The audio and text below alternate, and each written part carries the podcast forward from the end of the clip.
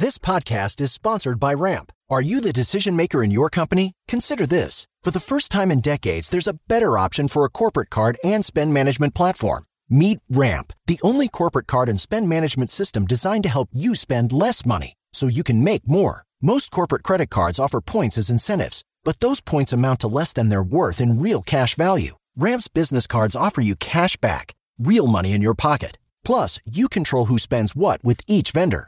And Ramp software collects and verifies receipts automatically, which means you'll stop wasteful spending and close your books in hours instead of days. Businesses that use Ramp add up to 5% to their bottom line the first year. If you're a decision maker, adding Ramp could be one of the best decisions you've ever made. And now get $250 when you join Ramp for free. Just go to ramp.com/easy. Ramp.com/easy. RAMP.com/easy. Cards issued by Sutton Bank and Celtic Bank, members of DIC. Terms and conditions apply.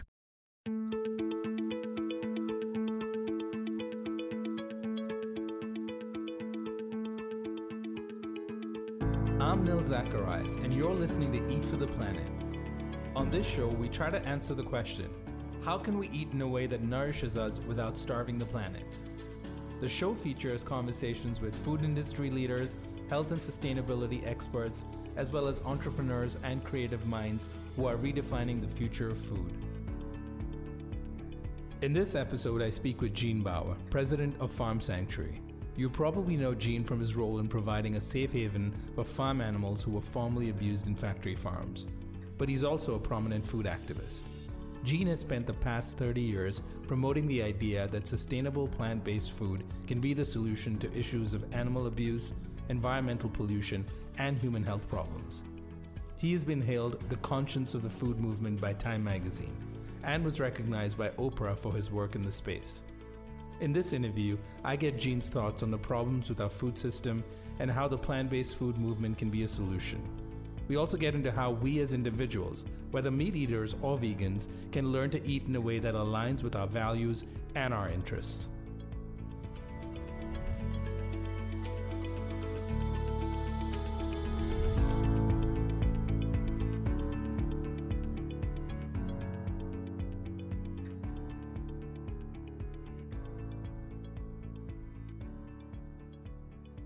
I'm here with Gene Baur from Farm Sanctuary. Thanks so much, Gene, for being with us today. My pleasure. It's great to see you again. Yeah, great to see you too. So I'm going to start with your long career in food activism. You've been a food activist now for over 30 years. And during that time frame, there's a lot of positive progress. There's a lot of change that you've probably witnessed. Over that 30-year time frame, a lot of good things have happened, but there's obviously still a lot more to fight for. So I want to start there. On the one hand, we have organic, natural, plant-based foods that are growing in popularity. But the United States still faces a health crisis, and that's largely tied to people's eating habits and their lifestyle choices. To make matters worse, parts of this country don't even have access to affordable, healthy food. And we're supposed to be the ones who are better off.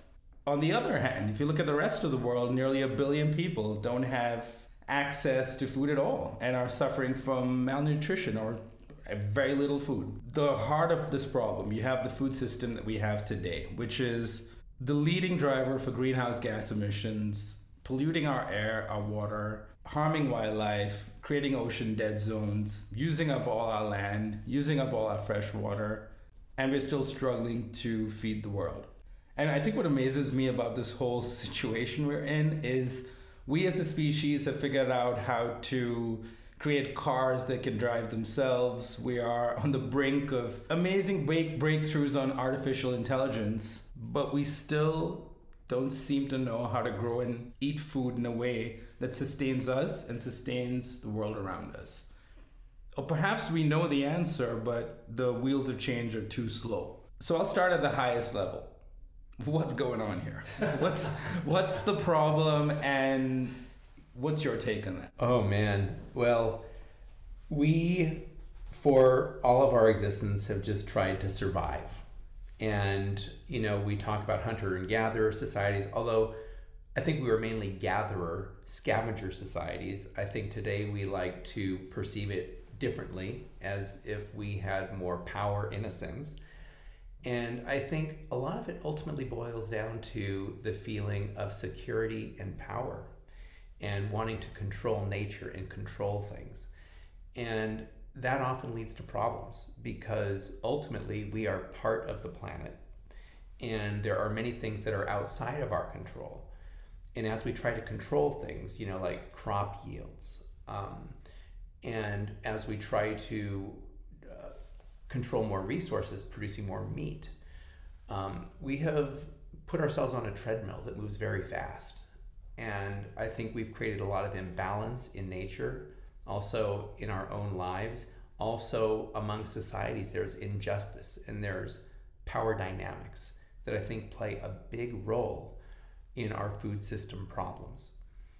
Meat has historically been consumed by the wealthy, who could control lots of resources. And so there's been this general tendency for human beings to want to eat more meat, because I think it comes with this feeling of power and control. But ironically, eating meat the way we do is killing us. We're eating food that is clogging our arteries, causing us to die young, getting us dependent on heart medication and other chemical inputs in agriculture. And that's not part of this treadmill we're on. So I think we're now realizing how messed up our food system is. And, you know, it's been said it's darkest before the dawn. Mm-hmm. And sometimes things have to get very bad before they change. And so now you have wealthy nations like the US, where meat consumption has always been very strong, as, you know, for the last decades anyway, and people are recognizing that this is doing us harm, and there's now a movement towards more plant-based eating and vegan food, and the vegan food is seen as elite and expensive, which is kind of an ironic twist to the history. And at the same time, in countries like China and India, where the economic strength has been increasing, meat consumption has been increasing, despite the fact that in both China and India, there's a strong history of plant-based eating. So I think that we're at an interesting time now globally, where communication is better than ever, where mistakes that have been made can be learned from by others who have not yet made them. And that when we have made mistakes about our food, we need to pay attention to that. One of the big challenges, though, is that you have industries that are profiting significantly from our current system, underwritten by U.S. Department of Agriculture programs and taxpayer subsidies that enable the production of corn and soybeans, for example, at below market cost for animal feed. So the marketplace does not reflect what's really happening. And that is a huge part of the problem and a huge part of our broken food system. Because if we were operating in a market that was efficient, where consumers were acting in their own interests with adequate information to make informed choices, we would see a massive shift. And I think it's happening a little bit here and there, but I also think that the industry that is profiting from the status quo has also upped their game and is marketing in more clever ways. Mm-hmm.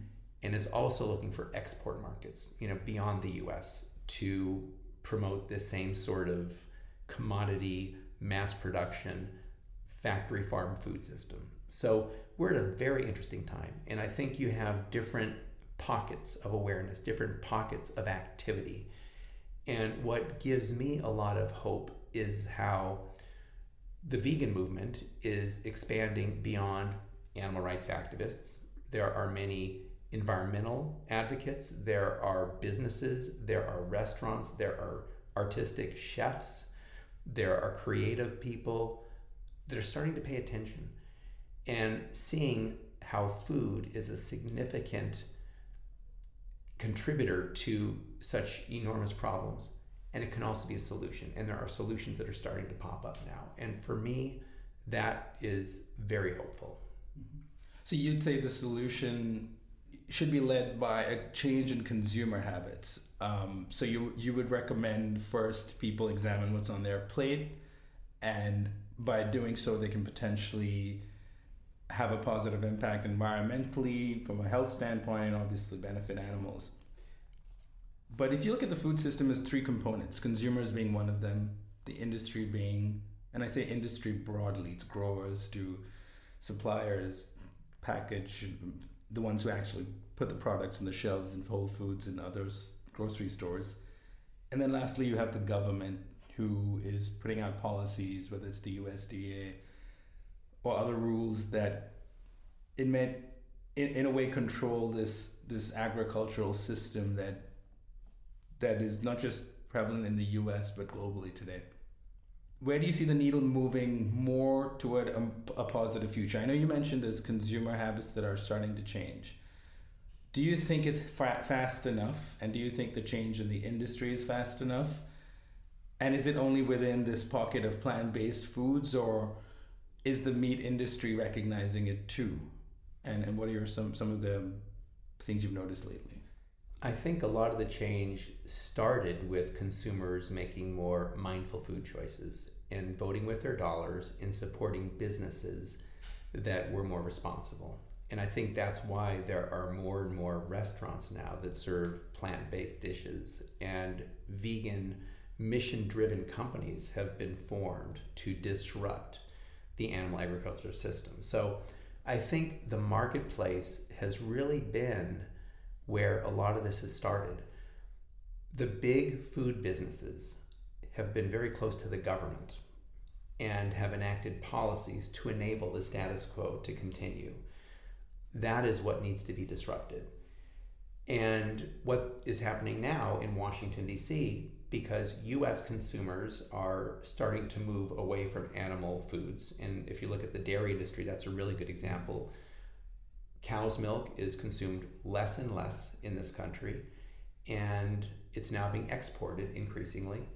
But you also have businesses in the U.S. that have invested in coconut milk and almond milk and soy milk and plant-based milks to replace cow's milk. I think that started with consumers, but then businesses realized it was an opportunity. They jumped on it. They've profited from it. And I think that these things also play off of each other.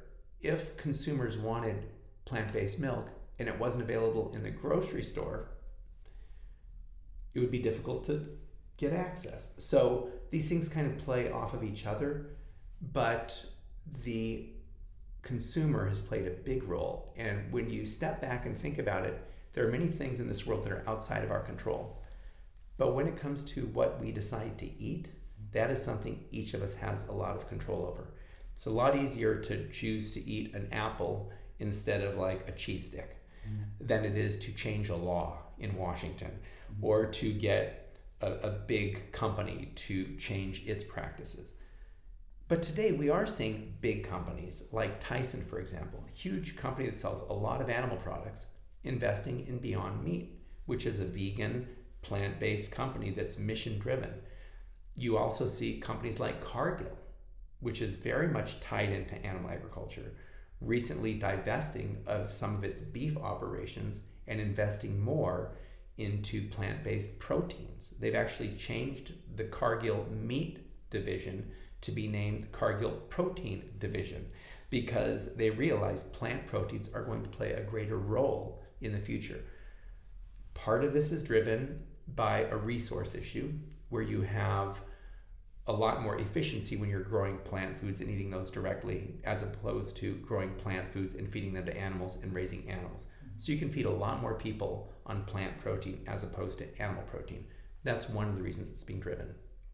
But another, I think, has to do with consumer awareness, and that is often driven by health concerns.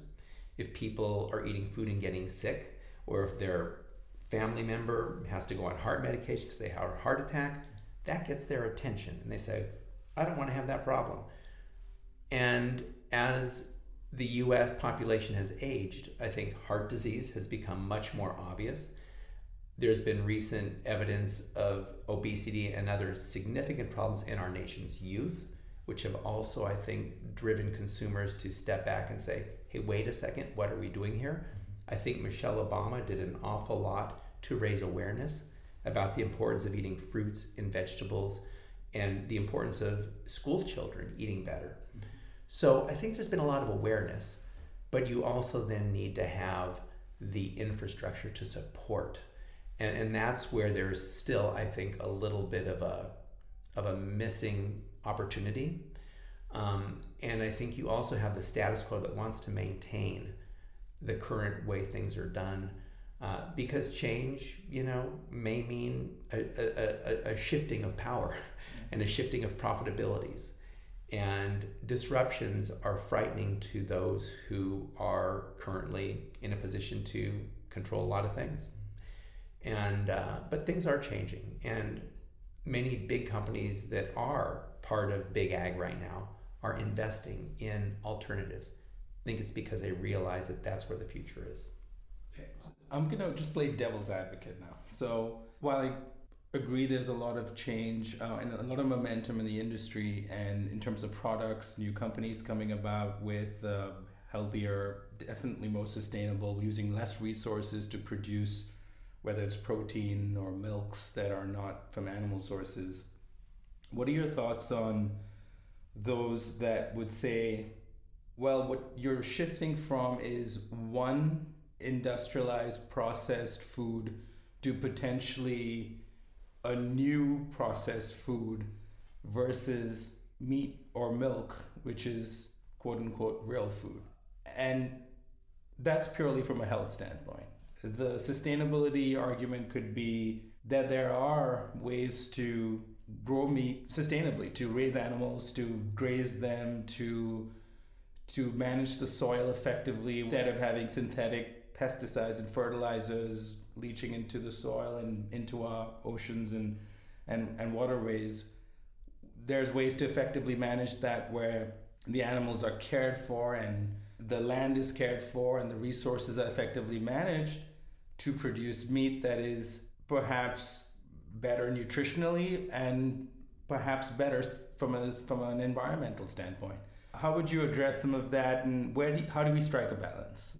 Yeah, no, it's an interesting area to explore. And, to me, being vegan is not so much about an ingredient list as it is an aspiration to live as kindly as possible.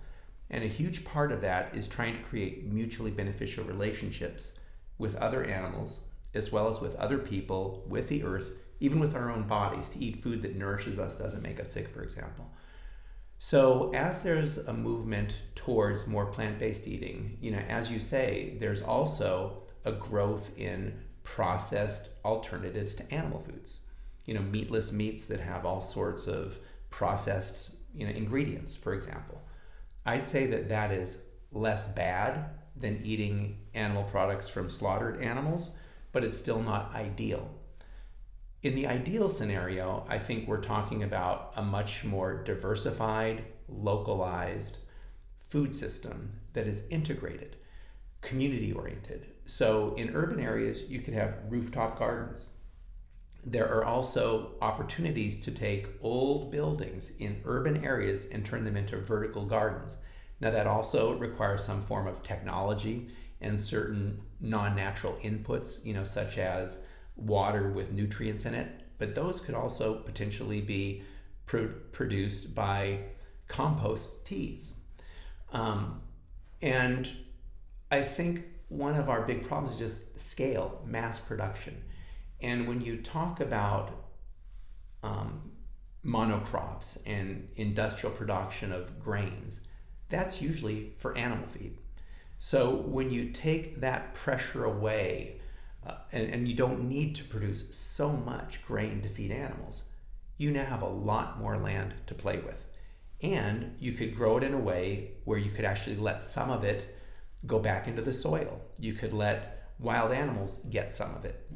And it creates a different kind of relationship where today the idea is to get as much profit per square foot as possible, to one where you recognize that part of this is giving back to the land, letting some of this acreage be plowed back under. Organic farmers are now moving more towards cover crops, which is, again, just a way to re-nourish the soil, regenerate the soil. There's also assumptions we have about the need for animal manure to replenish the soil.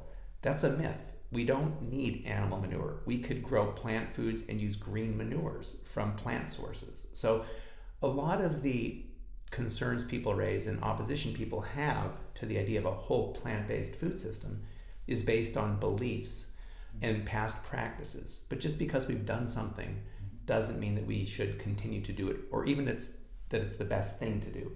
It's just something that has worked for us at certain times. But as human beings grow and evolve, and as we learn from our mistakes, hopefully, we can come up with other ways that make more sense. And at the end of the day, I think most people have pretty much the same interests. We want to eat food that is nourishing. We want to live on a planet that's not being destroyed. We don't want to cause unnecessary harm. And all of this starts moving us in the same direction. How do we get there? There's a lot of different challenges around it. But when you start eating plants directly, instead of growing and harvesting plants to support animal agriculture, you have a lot more land. And you can actually let some land be wild. Often one of the arguments made for grazing animals or ruminant animals for meat is that they can use certain areas where you can't grow crops. They can use marginal lands, for example. But if you're using your cropland to grow plant crops for people to eat directly, you don't need to use marginal lands for food. You can let marginal lands be wild. And I think our planet could benefit from more wild space where we're not controlling every square acre of land. And when I've talked to agriculturalists over the years, they've said, well, what would you do with that land if you didn't graze cattle? And my response is, well, why do we need to do anything with it? Why can't we just let it be?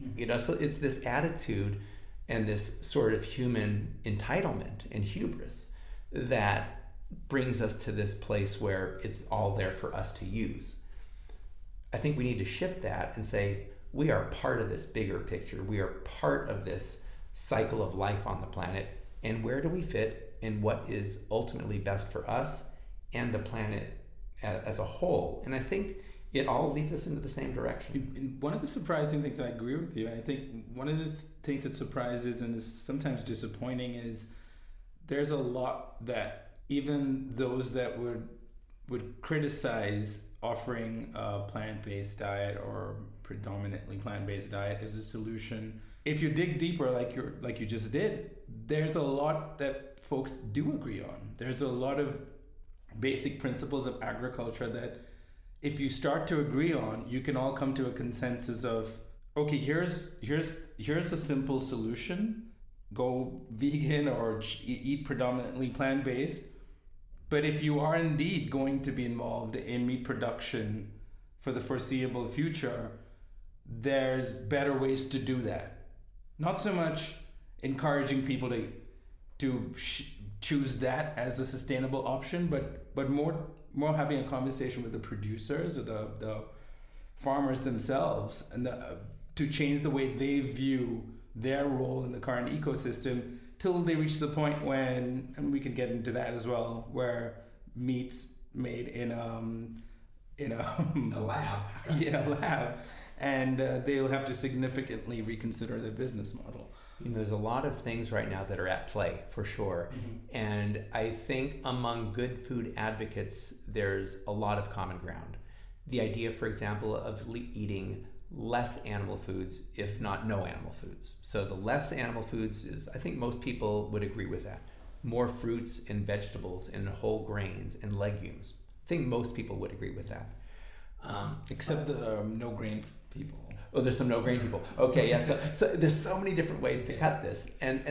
But there's also industrial agriculture, mm-hmm. who actually believes that the best way to feed the world is through intensive production, intensive grain production, and then livestock production. Their assumption is that meat is necessary for our health, which is something that I completely disagree with. And so among the good food advocates and the people that are looking at the environment and the health implications of our current food system, I think there's a consensus that we need to eat fewer animal foods, more plant foods, essentially. But then it comes down to how do we produce those? And I think, again, a localized, community-oriented food system makes a lot of sense. And we see good signs of things like farmers markets being established in more and more communities and spreading. We see organic food consumption increasing, and the organic food market has increased substantially year after year for a while. But one caution about that is that in some cases the organic standards are being pushed down to get more producers into the system. Mm-hmm. So there's this ongoing push and pull. There's a very strong consumer demand for organic. But there's also, on the part of the producers, a desire to keep the standards low. Right. And so that's going to be another push-pull that happens over time. And I think what's ultimately going to happen is there's going to be additional subcategories under organic where you have, you know, higher quality, higher standards that consumers feel better about. And another thing that is happening is urban agriculture. Yep. There's a food not lawns movement where people are tearing up their lawns and putting in vegetable gardens. And can you imagine what it would be like for, you know, gardeners that work in suburban areas that right now they're fertilizing lawns and cutting lawns with their mowers? Instead, they would be growing vegetables, and each week there'd be a box of vegetables for the homeowner, and maybe even some additional produce that could be taken to the local farmer's market or the community center or given out to people who especially need plant foods. There's a guy I know in Philadelphia who took an old warehouse downtown Philly that was abandoned. He's turned it into a vertical garden, and in 36 square feet, he can grow as much produce as it takes an acre of land to grow. And he talks about green-collar jobs in the city. Mm-hmm. And so there's these innovators that are coming up with very exciting ideas to feed people good food affordably, and also to provide opportunities for jobs and for businesses. And it's not only things, it's not only food, but it's also services. You know, in addition to providing plant foods and other valuable products, there's opportunities for services, cooking classes, how to grow your own food. You know, so there's all kinds of entrepreneurial things that are starting to pop up now around this issue. Yeah, and if you boil it down to a simple rule, just, you know, people want a takeaway at the end of the day. We can, when you get into the details of a conversation around agriculture, it can seem overwhelming to an everyday person. Simple takeaways, and let me know if you agree, cut down or eliminate animal products, meat, and other animal products. Choose more whole plant-based foods. And to a certain extent, the alternatives do have a role to play, because if you're cutting down and you're choosing whole plant-based foods, at least as a transitional food, or even as an occasional, maybe that's what you want to have, a nutrient-dense protein source. So maybe you want to have a veggie burger that's quote-unquote processed, but is significantly better than choosing a factory-farmed meat burger, which is about 50% of all beef produced tends to go into that. So would you say those are some basic rules that most people should agree on, even if you are a meat eater or not? I would think so, yeah. And on top of that, I would, you know, besides eating more plant foods, fewer animal foods, fewer processed foods, mm-hmm. Try to get as close to the source of the food as possible. You know, this is where going to farmers markets, participating in community-supported agriculture programs, having a community garden, or growing your own food, that allows you to really connect. And this is really, I think, boils down to being responsible and connected and living in a way that we are aware of and ultimately we can feel good about. So I agree with everything you said, and also this idea of just being more connected to our food. And those things all go together, I think. I think everybody ultimately has to make their own choices, but I also do think we can sometimes get really caught up in small details. And at the end of the day, we can't let perfect be the enemy of the good. Yeah. And it also, it's impossible to live on this planet without causing any harm. You know, I don't think anybody is perfect. We're all works in progress. So And everybody has to do what they can where they are. So if you can grow your own food and consume whole plants all the time, that's great. Not too many people can grow all their own food though. So then you're in a situation where you are in transactions and you make choices, and then you weigh the different pluses and minuses. And sometimes these processed meatless meats are very accessible and convenient. And there is something to be said for that. It's not ideal, but in some circumstances, it's a good thing to do compared to other alternatives. To me, a lot of this also has to do with a direction a person is going, and being mindful and just trying to do better. So if somebody adopts a habit, for example, of eating processed meatless meats 7 days a week, that's better than eating meat from slaughtered animals, but it's not as good as eating more whole plant foods. So, you take a step, and then after that, you maybe take another step. For me, I went vegan back in 1985 because I didn't want to support unnecessary harm to animals. But as time has gone, I'm also recognizing the human health benefits, the environmental benefits, the justice benefits. And this is one with the GMOs that I think is important, because there's evidence that there may be some health problems associated with GMOs. But what to me is the most compelling issue is the control that GMOs bring to certain entities, mm-hmm. and how others are disempowered as a result. So to me, that is also a justice issue. And so these around food, you have health, ethics, justice, so many cuts at it. And something that might be considered to be good in one way has other downsides. So it's just a matter of looking at these things as holistically as possible. And then ultimately, at the end of the day, we each need to make our own choices. But one of the things I always encourage is for people to make choices that are aligned with their own values, because I think most people are humane and don't want to cause unnecessary harm. I think most people also want to support a food system that is good for the planet and good for others. So, and then also I encourage people to make choices that are aligned with their own interests, to eat food that is nourishing and supports their health, and to support a food system that doesn't destroy the planet.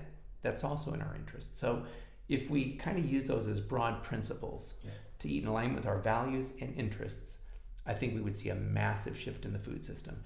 And for some people, that may mean eating processed foods more often. For others, it might be a whole foods, raw, vegan diet, and I don't even know if that's the best, honestly, so we're all works in progress, and each of us every day makes choices about our food that have profound impacts, and it's a very emotional thing too. Sometimes we get really caught up in it, but we can learn from those around us that, food is a social issue. I grew up eating meat because everybody around me was eating meat. When I learned I could live well without eating meat, I went vegan. And I think what's happening today is there are more and more vegans, or people that are eating fewer animal products and producing amazing plant-based dishes. Other people are seeing that and going, it's not that hard. That tasted pretty good. I could do that. So we're social animals, and we learn from those around us. So the more vegans there are, I think the more vegans there will be.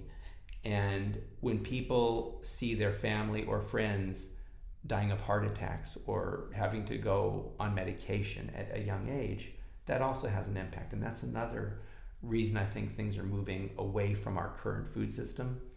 But it's not happening fast enough. When you boil it down to a starting point, it's quite easy. And then where people take it from there is sort of up to them. So there is no silver bullet. There is no single solution. But of course, if you keep those principles in mind, you're probably going to be down the right path and end up in the place where hopefully you want to be and where the world needs to be. I think so. And it's a process. And it starts with individual steps. And that starts at the grocery store. Do you go down the meat aisle, or do you go down the produce aisle? Mm-hmm. And what do you pick out and what do you purchase? Because whatever you purchase there is what you're going to probably eat at home. So just making those mindful choices with the idea that you want to live in a way that is aligned with your values and interests starts adding up. And we're also creatures of habit. So if we're used to doing something, changing overnight can be difficult. So changing incrementally and starting to substitute plant-based alternatives to commonly used meat products is oftentimes a very good way for people to transition towards living in a more compassionate, healthy way. You may have the resources and you may live in New York City or LA or San Francisco where you can get access to restaurants and organic grocery stores and farmers markets and a whole bunch of things, which is great. And then you should make the best choice that's available to you within your budget, for sure.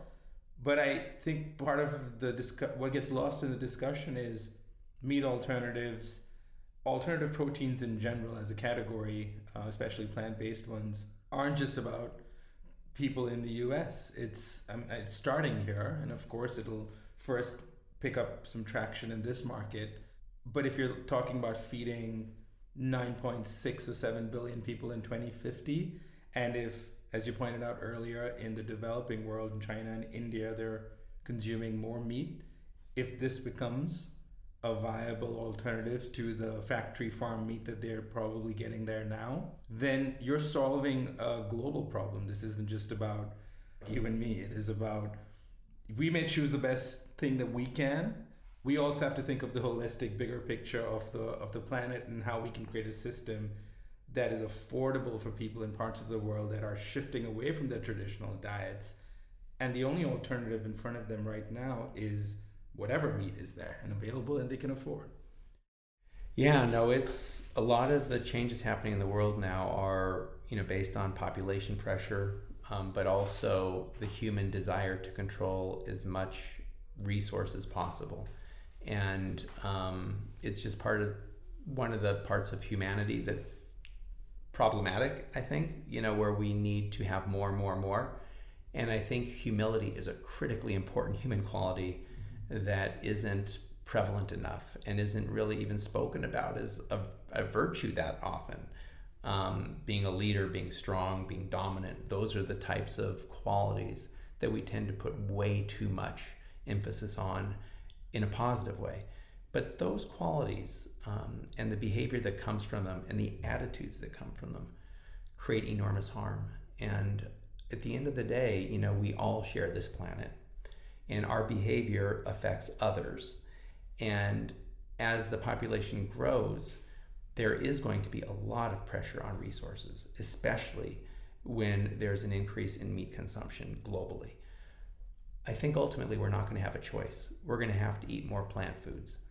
And as you say, some plant protein alternatives to animal products may play a big role, but just eating whole plant foods directly instead of processing them is ultimately more efficient. If you think about it, it takes time to process. And a lot of times processed foods are part of a bigger ecosystem in terms of the economy and the infrastructure that's in place. And you have big companies that produce tons and tons of grain and inputs for food products, and they want to market those. And that's not terrible, but it's also not ideal.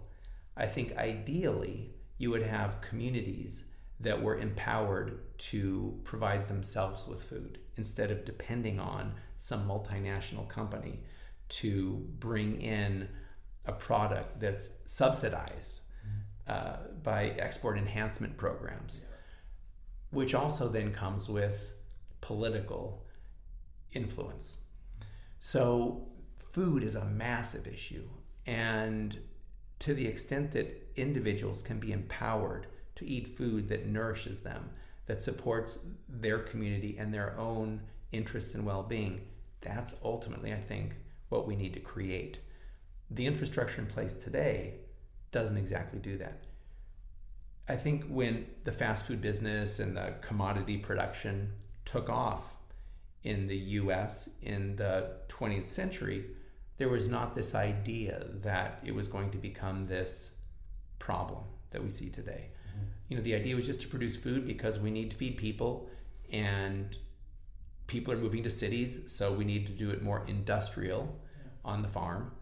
And I remember when we first got our first tractor at Farm Sanctuary, I was pretty happy I didn't have to be wheeling wheelbarrows anymore, you know? So I can see the benefit of technology, yeah. But it's gotten way too far. And I think sometimes you have to learn from your mistake. You have to screw up to say, wait a second, we got to do it differently. And I think we're at that time now.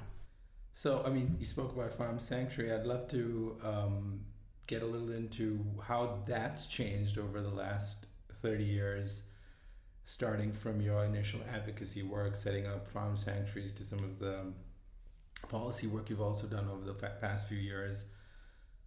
How has that evolved? How's your role as a food activist in your 20s back in 1985 versus today?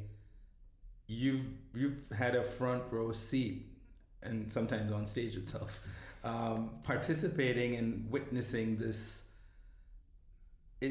in a small way, people waking up to the ideas that you probably woke up to in 1985, and then starting to see the slow wheels of change turning.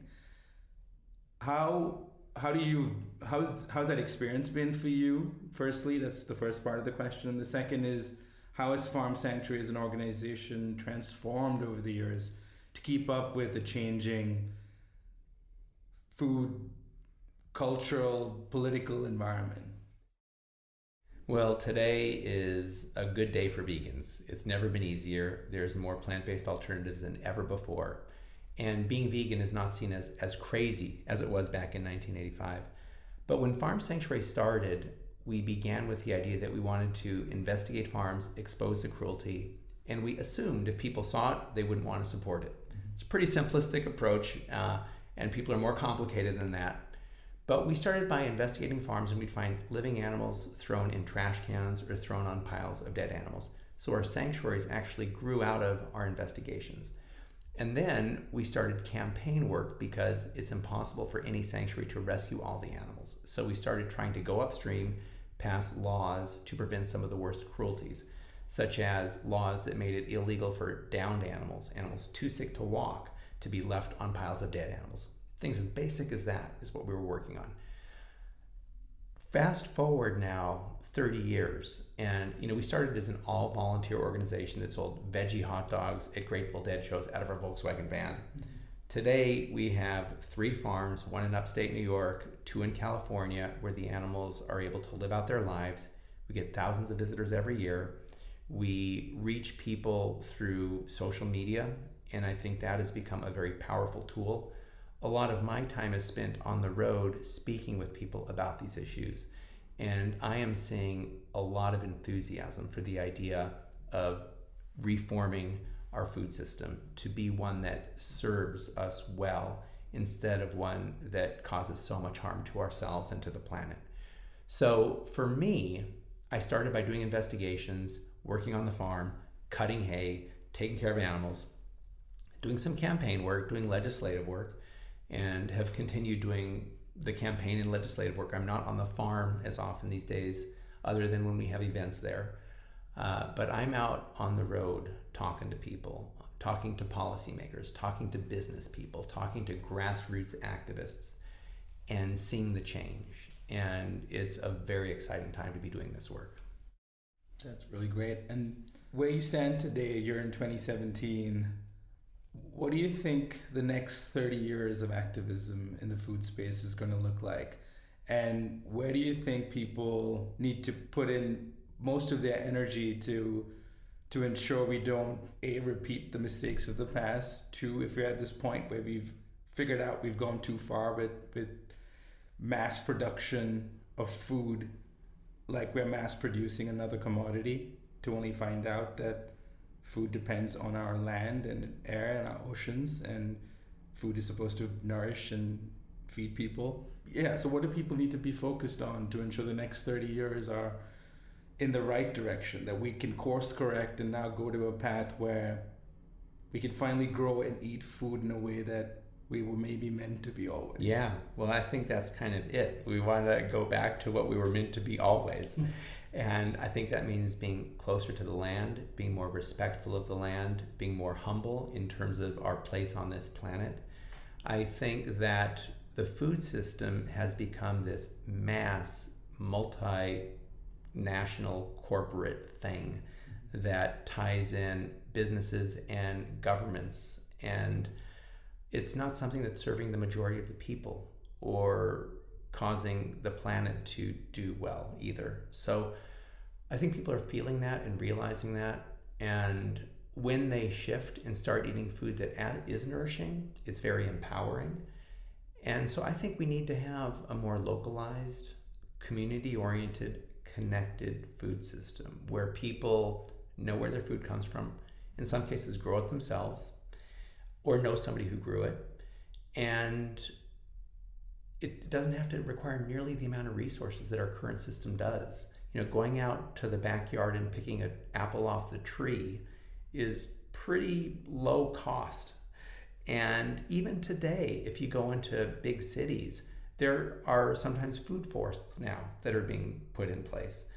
I live near Washington, D.C., and there are these mulberry trees there that have these fruits certain times of year. So I'll just stop by and eat a bunch of this fruit, you know, off of these trees. Mm-hmm.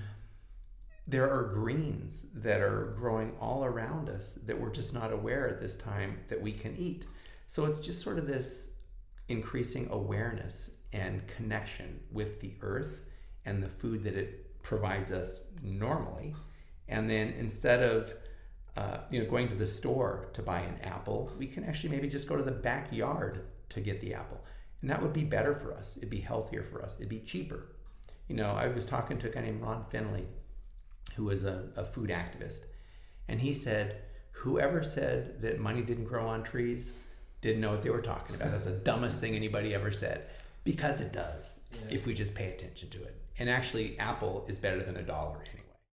That's true. I love that. And so let's say 30 years from now, where do you, if you're still fighting for food, which I'm sure you will be, and fighting for a better food system, no matter how much progress we make, what would be your definition of success? So I guess I'll end with that. If you could look ahead, 30 years from now, and be able to look back and say, the work I did amounted to something and we've achieved something, what would that picture look like? Well, I think right now we have a growth of farm sanctuaries, which is good because those provide sanctuary refuge for animals that are abused in a horrible system.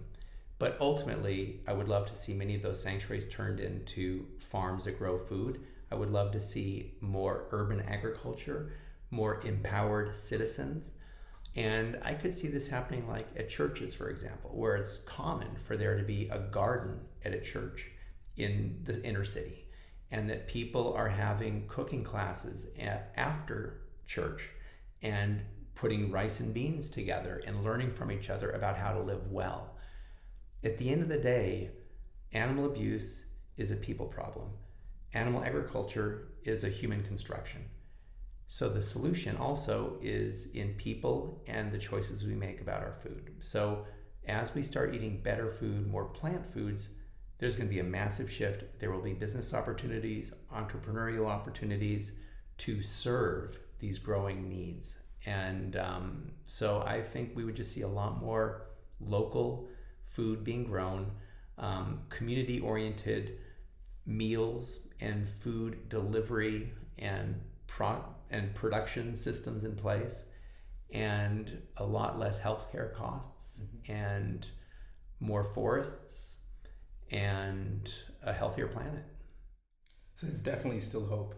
There's always got to be hope. Well, I love that. Well, thanks so much, Gene. This has been, I enjoyed this conversation. Thanks so much for taking the time from your busy schedule to be here, and really appreciate you being so candid, open, and willing to dive deep into some pretty complicated issues, and to find out that the solution is rather simple. We all can be the solution, and we have that choice multiple times the day when we eat. And thanks to the great work you've been doing, I'm sure more and more people are learning that and understanding that, and hopefully this vision, this idea you have of a more just, a more compassionate, more humane world 30 years from now will come to pass. And I'm right there cheering you on. Right on, man. Always great to see you, Nil. And we're all in this together, right? Who's against a more compassionate, just, healthy world?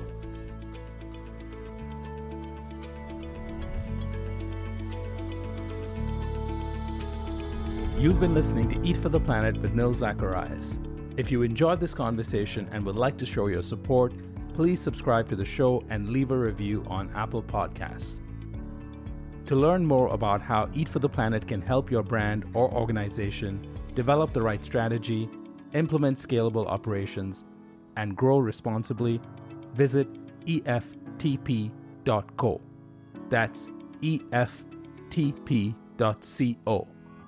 Let's rise up to the challenge of transforming our food system. Thank you for listening.